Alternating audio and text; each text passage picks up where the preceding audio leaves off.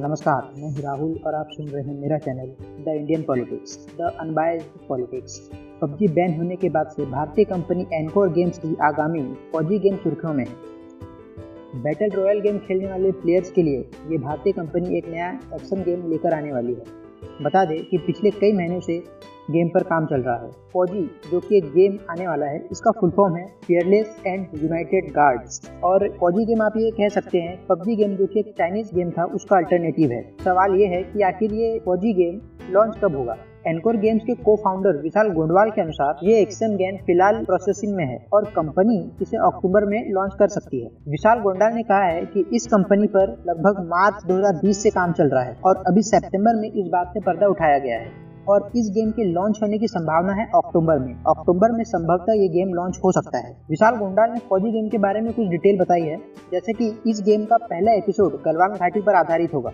इस गेम के माध्यम से प्लेयर्स का न केवल मनोरंजन होगा, बल्कि वह सैनिकों के बलिदान के बारे में भी जानेंगे। और इस गेम की सबसे बड़ी और सबसे अच्छी बात यह है कि इस गेम के ज़रिए जितना भी रिवेन्यू जनरेट होगा का बीस प्रतिशत भारत के वीर ट्रस्ट को दिया जाएगा, अर्थात हमारे सैनिकों के ट्रस्ट में जाएगा। और फौजी गेम के अलावा एनकोर कंपनी कंपनी और दो गेम पर भी काम कर रही है। एक गेम है म्यूज़िक वाला और दूसरा गेम है क्रिकेट वाला। म्यूज़िक गेम इस साल के अंत तक लॉन्च हो जाएगा और क्रिकेट गेम आईपीएल की तारीख के आसपास लॉन्च किया जाएगा। तो ये था पबजी का अल्टरनेटिव गेम फौजी subscribe my channel for unbiased analysis बहुत बहुत धन्यवाद।